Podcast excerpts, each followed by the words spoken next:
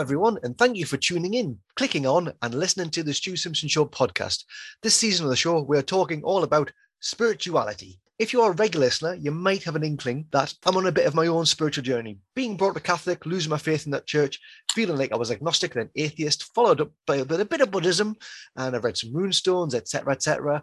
Kind of a smorgasbord of spiritual pursuits. The latest thing which has re-emerged is the possibility of a pilgrimage, which I covered in last week's episode.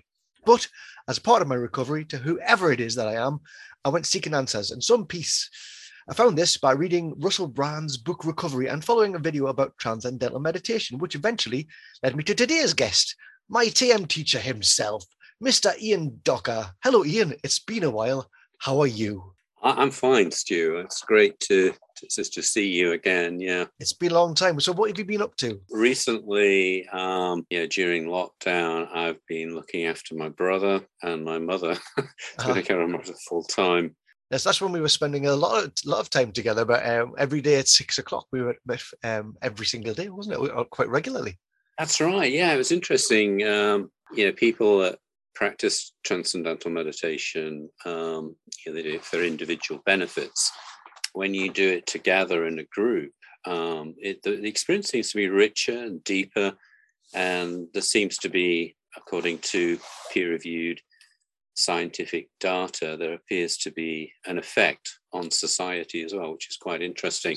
So, um, you know, during lockdown, like what you did, quite a lot of people started joining together on Zoom, and now there's thousands uh, every day doing it. But before uh, we get um, into that, just yeah. tell me a little bit about yourself.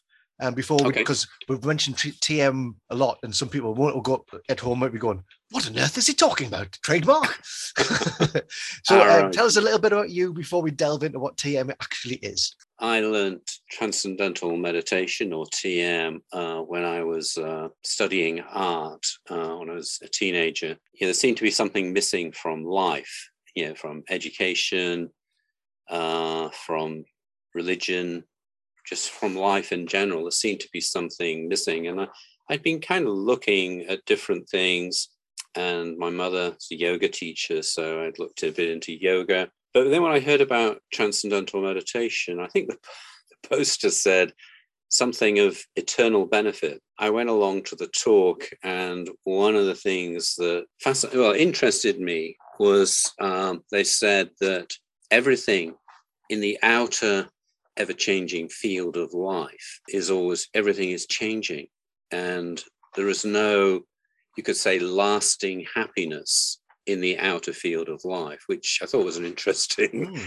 you know, when he thought about it, it said it was true actually. They describe this state of the mind when it becomes restfully alert. In other words, when the activity in the mind settles down, there's that increased sense of well being until it gets to a point where the mind is just completely settled, but fully awake, fully alert. And they said that that state of consciousness is uh, a state of permanent happiness. Uh, you could say, like a state of complete well being. The logic was if you can have that access to that level of the mind or level of consciousness, uh, you can have that inner happiness with you effectively all the time throughout the thick and thin of whatever happens in life. Life is always, you know, up and down. Uh, but there is that inner field of a restfully alert state of complete well-being. It interested me, but it didn't convince me. I, yeah, yeah there was a course fee to pay, and um, I was a student, and uh, I think it was ten pounds, and, and I thought, well, that's a lot of yeah. money to pay. And it wasn't this thought of this um, this state of consciousness or the state of awareness that sounded very tempting. I probably didn't believe that that was possible.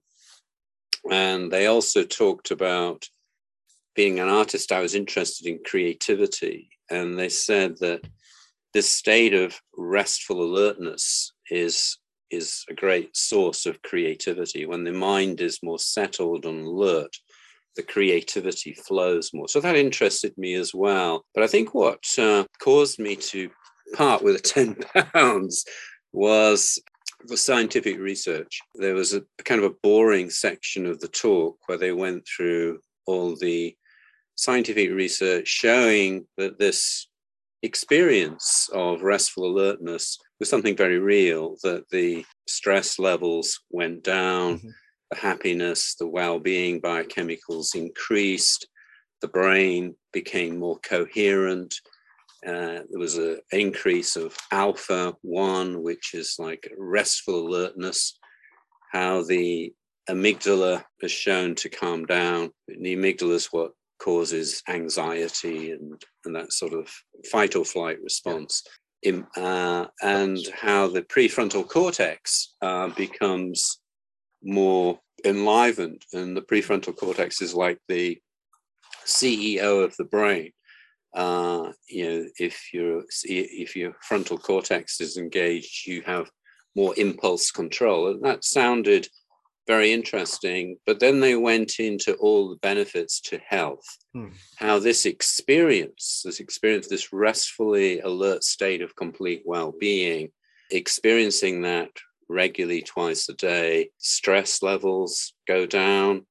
Uh, one's got more resilience to stress, uh, heart uh, problems become less, even, you know, uh, high blood pressure. Transcendental yeah. meditation is the only meditation technique which has been clinically proven to lower blood pressure. Be interesting um, to find out what a yeah for, for me personally about the prefrontal cortex because i've only recently found out about my adhd and apparently that's to do with my prefrontal cortex not being fully developed so it right. doesn't make up doesn't make enough uh, dopamine um, uh-huh. so it's and it's interesting since doing TM, since you taught me TM, and I do it regular twice a day, that uh, my ADHD is a lot easier to manage than it ever has been. So it's oh, be, it'd be really interesting to see what happens inside there, the prefrontal cortex bit. But you also mentioned earlier that um, you were looking for something that religion wasn't providing for you.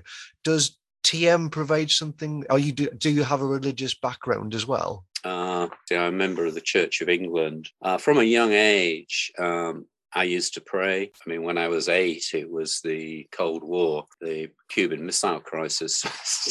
Started praying for world peace, you know, because mm-hmm. yeah. it uh, was definitely needed. Uh, but when I prayed, there was a kind of a sense of knowingness that you were connecting with what you understood to be God. So I, from a young age, I, I had that realization, I suppose, that the div- divine or God was uh, uh, experienced within me. And um, I remember at school they came around and uh, wanted me to get confirmed, and I ended up getting an argument with them because um, they were saying that Jesus was the only way to God. And I said, well, you know, I think God's within everyone.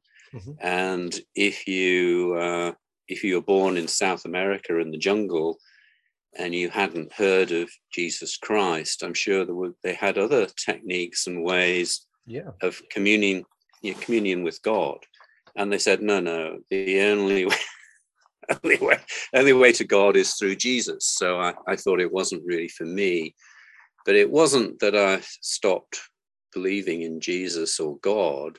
It's just that the formal religion didn't seem to me to be, you know, sometimes like we were at school, we used to do the prayers every yeah. every morning, and you'd be sitting kind of talk, talking under the pews to you, to your friends or passing messages because they were so so boring, and they didn't re- really seem to be connecting with the divine. Yeah. Whereas when I pre- meditate, when I you know, prayed myself. It was a personal connection.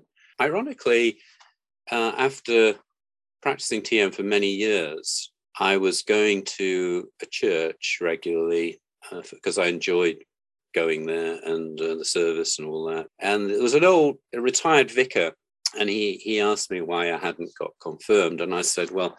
There's quite a lot of things about you know the Christianity that mm-hmm. uh, I couldn't quite get my head around or couldn't really feel comfortable with. he said something quite interesting. He said, Don't miss the wood for the trees. And I think what he meant by that is, you know, everybody that's going to church is ultimately, well, they're going for all sorts of reasons, yeah. but ultimately they're going to worship God, uh, give thanks to God, and and all that. And maybe they have different understandings and beliefs, uh, you know, themselves, but everybody's going for that reason. So it kind of inspired me to get confirmed, and he did my confirmation thing. And knowing that I was not only practicing transcendental meditation, but I was uh, I was a teacher of TM. I was working in the TM organization, and we went through the thing, and I got uh, confirmed. It makes so much more sense based on you could say the development of the experience or development of consciousness that I've uh, experienced through TM. Uh, recently, I found a professor who's wrote a book called The Enlightened Jesus. Okay. And he reveals from the scriptures uh, that Christ was actually teaching techniques, techniques to develop consciousness. You know, there's those sayings in the Bible, you know, Jesus saying that the kingdom of heaven is within you and seek ye first the kingdom of God and his righteousness and all else will be added unto you. And the word righteousness is kind of a, a bit of a funny word, you know. But when you think about it, I read in the Bible um, that thing that uh, the will of God is ins- inscribed in your heart. Mm-hmm. And, um, you know, meaning that my understanding of that is that, you know, the seat of consciousness is the heart. So it's rather like those those laws of nature. And we know that, you know, we know from science there are laws of nature which are governing life throughout the universe. You know, the, the whole physiology, there's so much intelligence administering the trillions of cells in the body. When when you you you settle down during meditation to that restfully alert state of complete well being, it seems to be what Christ was talking about the kingdom of heaven within. Yeah. And that level of restful alertness, you're more in tune with yourself, more in tune with the laws of nature, more in tune with the will of God. And there is a section where Christ says, um, you know, what is it? Seek ye first the kingdom of God and his righteousness, and all else mm-hmm. will be added unto you. And I mean, that's really my experience of TM, but uh, you have this experience morning and evening, mm-hmm. and everything gets better mental, yeah. physical, social, spiritual, economic well being increases. I've found that with my TM practice, that it has brought me back to a state that prayer and not even just prayer, but time that I spent in church, not necessarily in mass, but time that I spent sort of almost in a meditative state that I didn't really know about when I was a child. Um, it's kind of brought me back into the, that same sort of communication with something other than uh, than something which is more than words, something which is a feeling more than in, in, yeah. in that, that um, restfulness uh, in something which I, I, found really difficult to to comprehend, and, and I lost when I lost my faith. But TM's kind of brought me back to that space which which I lost. I heard one theory that Jesus somehow spent some time in India and that he might have brought back some of those teachings with him from India. Is it true that TM's a Vedic tradition? And, and does, and does Vedism uh, stem from Hinduism?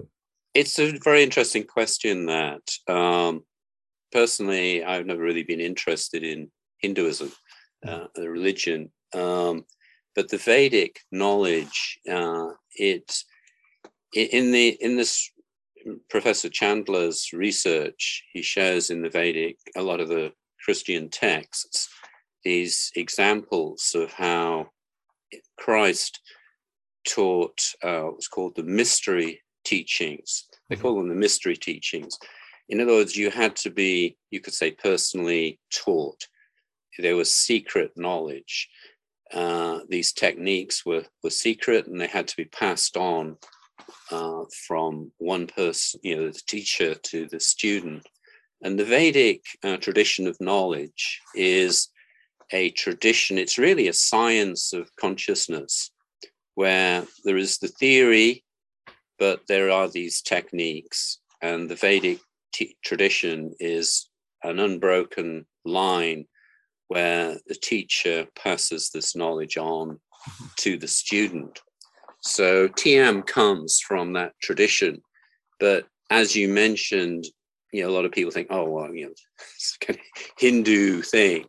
And, you know, as a Christian, you shouldn't be practicing yeah.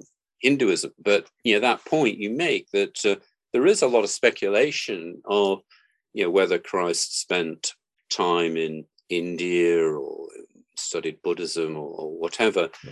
Um, who knows? And um, what I know is, I know when I learned transcendental meditation, my TM teacher was a Christian, and the leader of the TM organization at the time was a Christian. Yeah. And there was never any question. They never really talked about religion. You know, you said we could be whatever religion you, you wanted to. TM's not about beliefs or changing one's way of life. It's a technique and yeah. for the scientifically validated benefits. But what I noticed uh, within a few days, once I was experiencing that restfully alert state of complete well being, I felt so much closer to God. Hmm. So, you know, TM is not a religion, uh, it's not a religious technique, it's not a technique of prayer. It's a technique of consciousness, yeah. and it comes from this tradition, this Vedic tradition, which is really a science and technology of consciousness. Yeah, it's interesting because we find, for want of a better terminology, God in, in so many places. And I think a lot of sometimes those signs and even which are words like God can can put people off. What I like about TM from the place where I came to it from was the science based around it. Um, and that was explained to me scientifically from yourself. Um, so let's talk about the science bit and delve a bit deeper. So, how does scientifically, how does transcendental meditation work? Uh, it's a very good question. Uh, I, I, think you were you were practicing uh, other techniques yeah. before learning TM, and I think one of the things you found was how simple and easy it is to do, and how it it more or less just seems to go by itself. You know, there isn't. You don't have to do this. You don't have to do that you just sit down and once you've learned the technique it just more or less goes by itself and the research the scientific research shows that tm is actually unique that something unique is happening they say it's uh, what's it called the default mechanism of the brain you know it's like once you've learned it it's rather like it's it's it's not like you're imposing something onto the mind. It's almost a bit like you know you'd forgotten how to go to sleep mm. and uh, somebody comes along and says well actually this is this is the technique. I'll, I'll give you the technique and then you'll be able to experience this thing called sleep.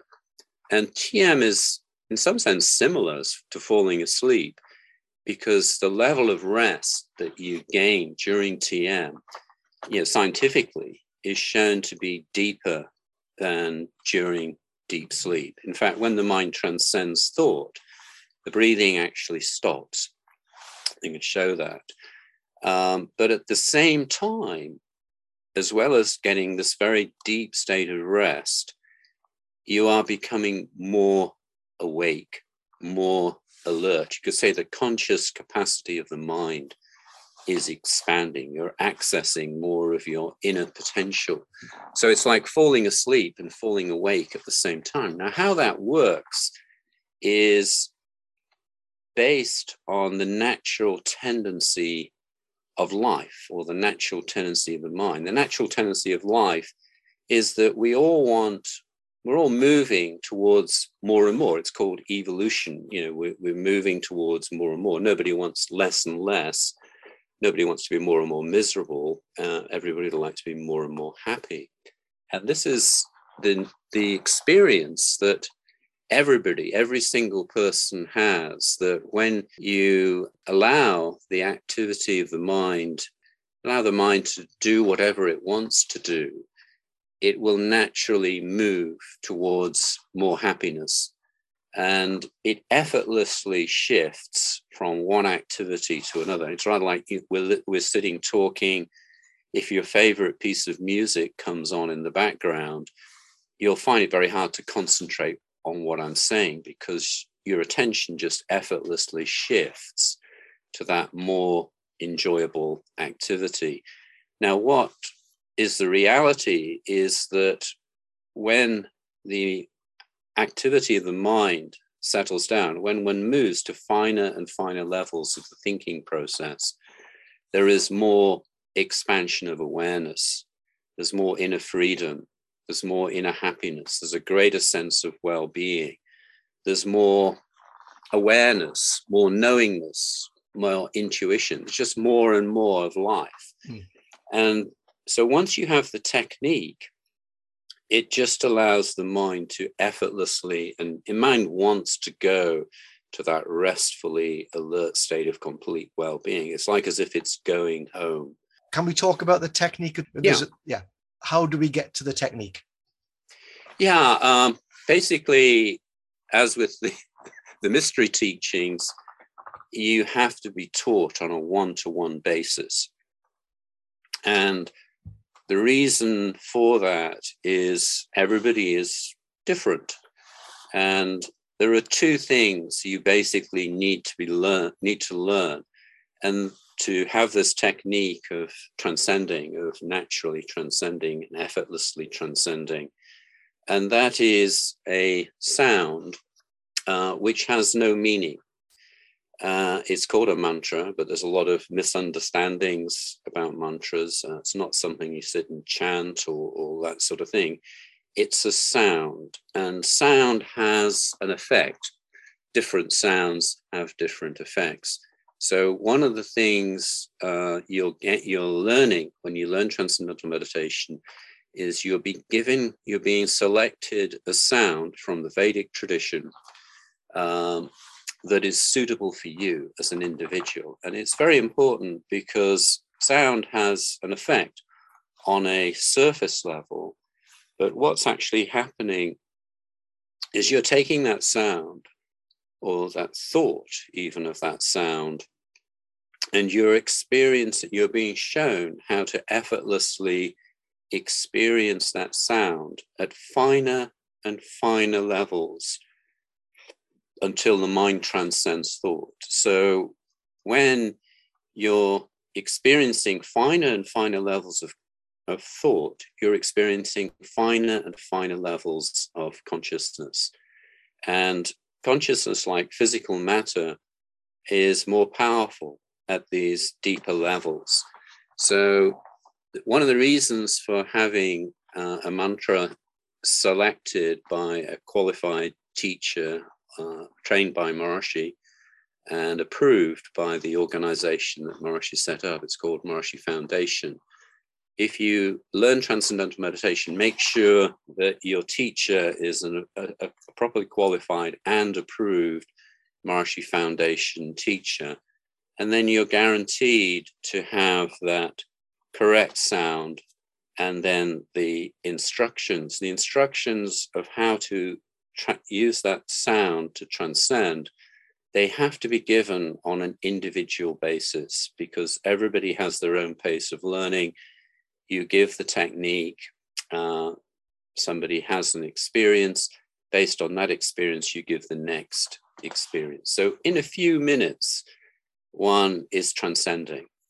And it's a, an amazing experience you know something that that you kind of a lot of people just think wow i never knew that was there yeah, you know yeah. um yeah and you mentioned um, Maharishi. It's very important. Uh, who is Maharishi?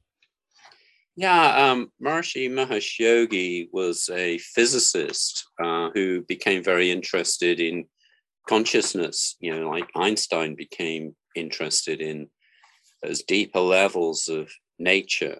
Uh, Einstein spent the last 30 years of his life uh, trying to bring this underlying field of reality, which he described, he had experiences of transcending, and he, he described them as a state of being beyond space time boundaries.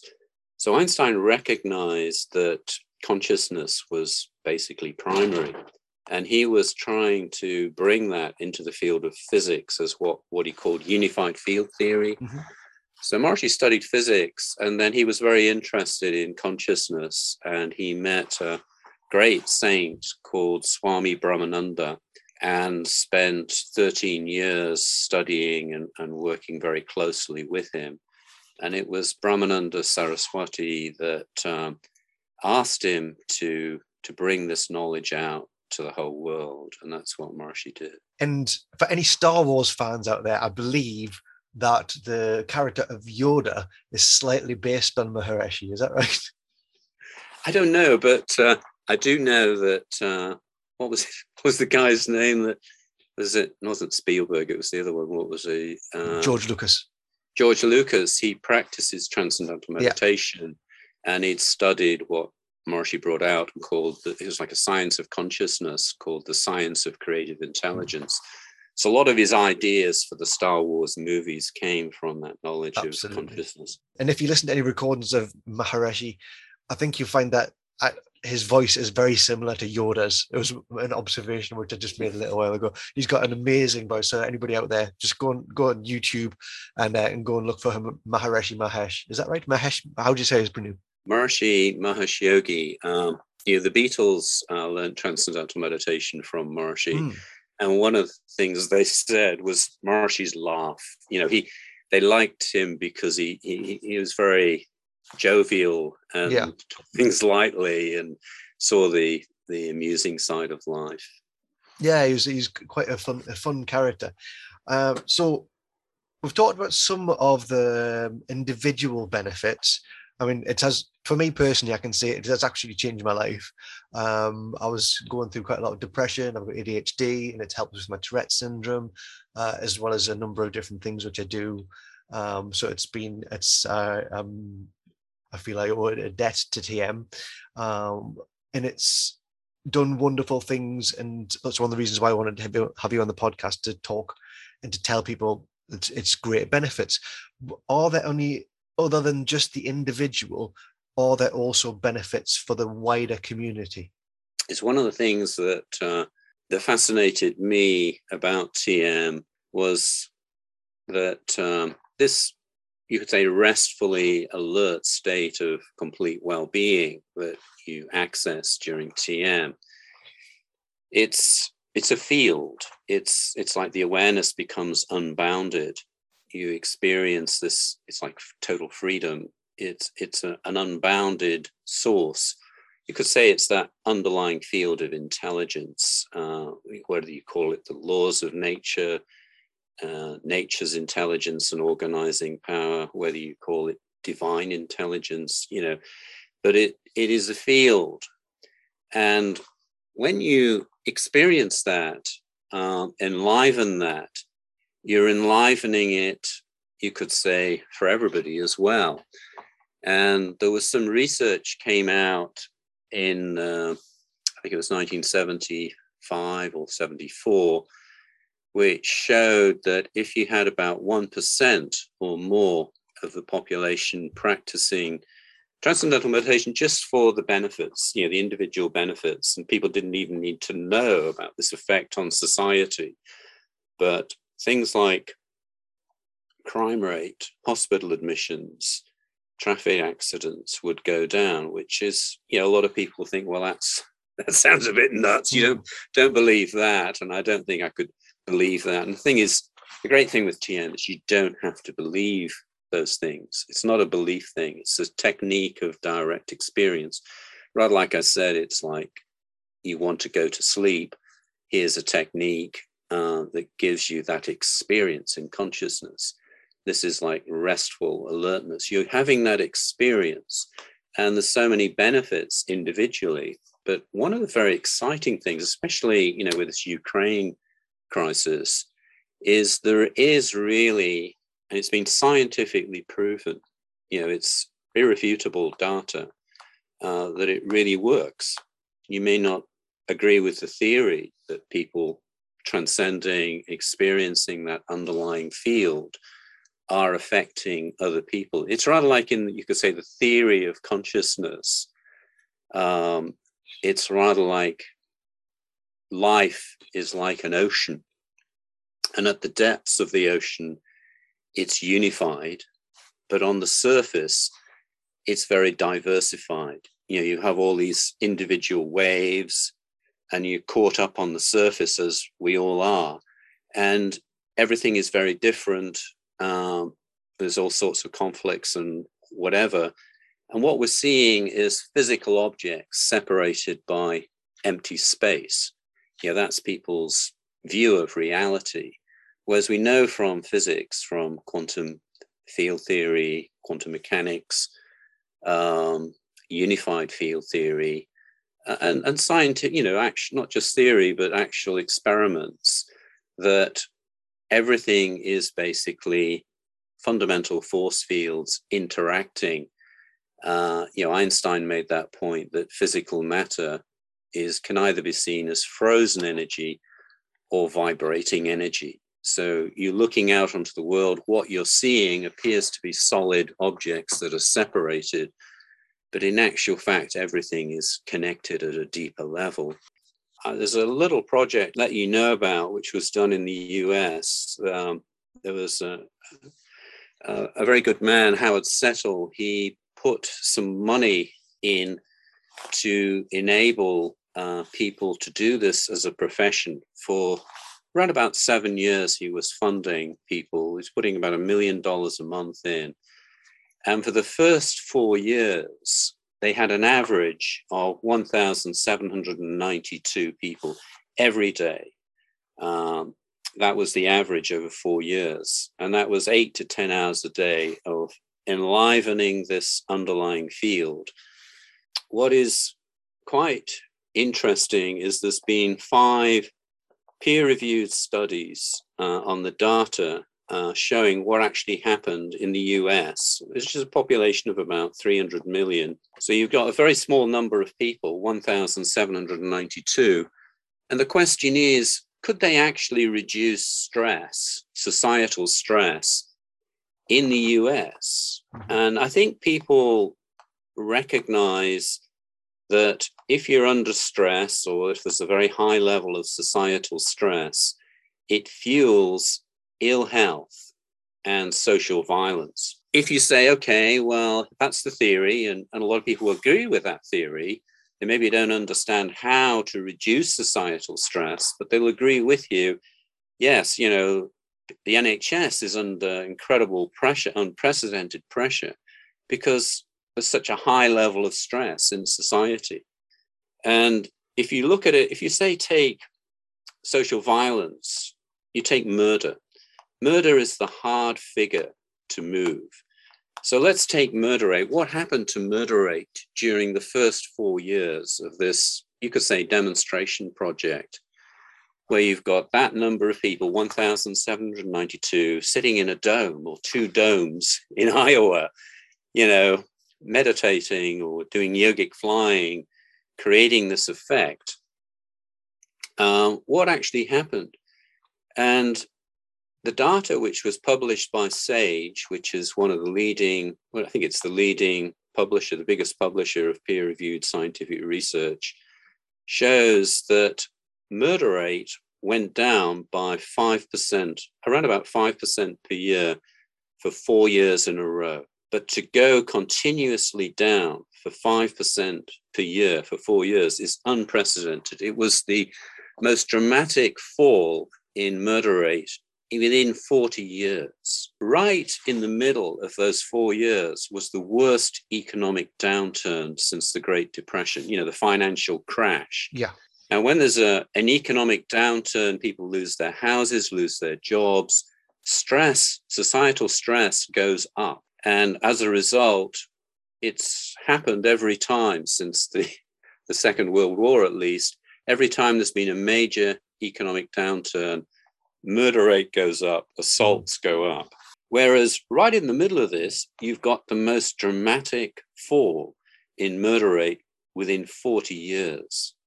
And, you know, experts have said that, um, you know, this is the first time that um, murder rate has actually gone down. Yeah. Uh, so nobody really understands uh, why that is. And when the project unfortunately came to an end because you could say the money ran out, uh, the money stopped, and then the people had to go and get a real job, as it mm. were. There was the most dramatic increase in murder rate in 25 years. In within eight, within two years, it had gone back up 18.5 percent. Wow. So for those first four years, uh, the peer-reviewed research shows 8,157 people were not murdered that would normally have been murdered. Yeah. And if you take the cost of crime figures from the government, the UK government, the, the US government, it's around about 3.2 million per murder. So if you take the number of people that created the effect, the amount of murders they prevented, and the number of hours that you could say they were working, uh, they were each worth at least a thousand pounds an hour. Yes, high levels of stress fuel increased prescriptions of antidepressants, mm-hmm. uh, anti anxiety drugs, opioid painkillers. And it's a massive project. Uh, and they came from all over the world. People right. would, um, you know, to get that number of people, they weren't being paid a proper salary, they were just being subsidized. And people would pay sometimes themselves to cover their costs. Uh, so it was a massive project to attract people to come and maybe they'd come for a few months and then they'd have to go back to their families yeah. and their real jobs as it were. I was going to, I was going to say if it was just people from the surrounding area, then that could that would explain why a lot of those murder rates went down and all the crime rates went down because they were there meditating. but obviously, yeah, I mean you could say that, but it, it's but very interesting yeah. when you have when you have peer reviewed yeah. Uh, research published in leading academic journals what it means is independent scientists, professors look at all that data and they say, well, have they considered this? Have they considered that? You know, for example, in the winter, murder rate goes down. And um, they concluded the possibility of it being a coincidence was, I think, 2.1 chances in yeah. 10,000 million wow. million, which yeah. is basically it's pretty strong. Absolutely, and it, it, it makes me think that it's in the government's interest to keep people in fear financially. It's in in the government's in all of the government's interest to keep people um, in pain and in need of medical assistance to deal with their stress because that makes those systems more money. Um, so I think we're fighting a big and long fight. So that's probably why so that thing didn't get shut down and just ran out of money. But if it was in the interest of the government and the people um, that the government are, governments are supposedly supporting, then we will be putting all the, of our hard-earned tax money into something that which is actually going to help society. Um, if the governments aren't going to be supporting this, how can people do it themselves without the support of their government?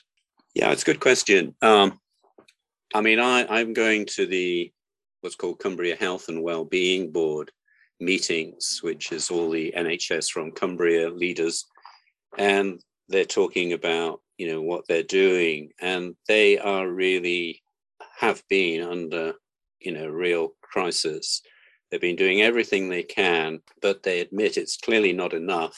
You know, they're, they're looking for something more and they're asking people to provide solutions. So the leader of um, uh, the Health and Wellbeing um, Board, uh, Councillor Stuart Young, asked Colin Cox, the Director of Public Health, to contact me and to see what solution we had. He's been very busy, but he's um, got the scientific research and he told me he was going to be studying that in the new year. And then he wants to meet with me about it. so that is something I think that um, we have that if you reduce societal stress, you take pressure off the NHS. And what's even more interesting, you reduce societal stress, you're improving everyone's health and well being. And one of the things they said is that um, unless the NHS can find a way to improve you know everyone's health and well-being the nhs is not sustainable. So we have something very real here and um, the last meeting i was at i was sitting next to the lady who um, is the ceo for the region the north of england region. Uh, i think it's called cib board or something okay. integrated care. Anyway, she's in charge of uh, a billion NHS funding uh, for 3.2 million people. So I'm hoping to get a meeting with her and to present the data. Yeah. Not so much talking about transcendental meditation and the theory, but actually showing her the data that's very real, concrete, that we really can reduce societal stress. And on the Ukraine issue, uh, it's quite interesting that the organization, the TM organization, was speaking to the, the president of Ukraine, and he already has people in the military practicing transcendental meditation. And he was interested in a project to create a group in the Ukraine. But since the invasion of Russia, he's obviously been very busy with that. But he is you know, was open to that. Mm. It's a challenge to get government funding, but we have uh, a lot of people in Russia and Ukraine that are trained in these techniques, and they've been volunteering to come together in groups to uh, intensify this effect. And money has been raised. The TM organization put $150,000 into a project uh, and have raised an additional uh, 150,000 on a GoFundMe platform to support uh, people practicing these techniques for at least a couple of months. So currently, they have people from Russia and Ukraine have come together, and they're in a safe area of um, Ukraine, about 100 of them. But we really need about 2,000 if we had 2000 if we had the money to support 2000 you would literally switch that conflict off literally the data the research data we have would show that you could immediately switch that off and, and that's what people need to be made aware of that the real data is there you know there's a a TM teacher, two TM teachers wrote a book called An Antidote to Violence. Mm-hmm. And what they do is they just analyze the evidence. You know, one has a PhD, one has an MA from Oxford.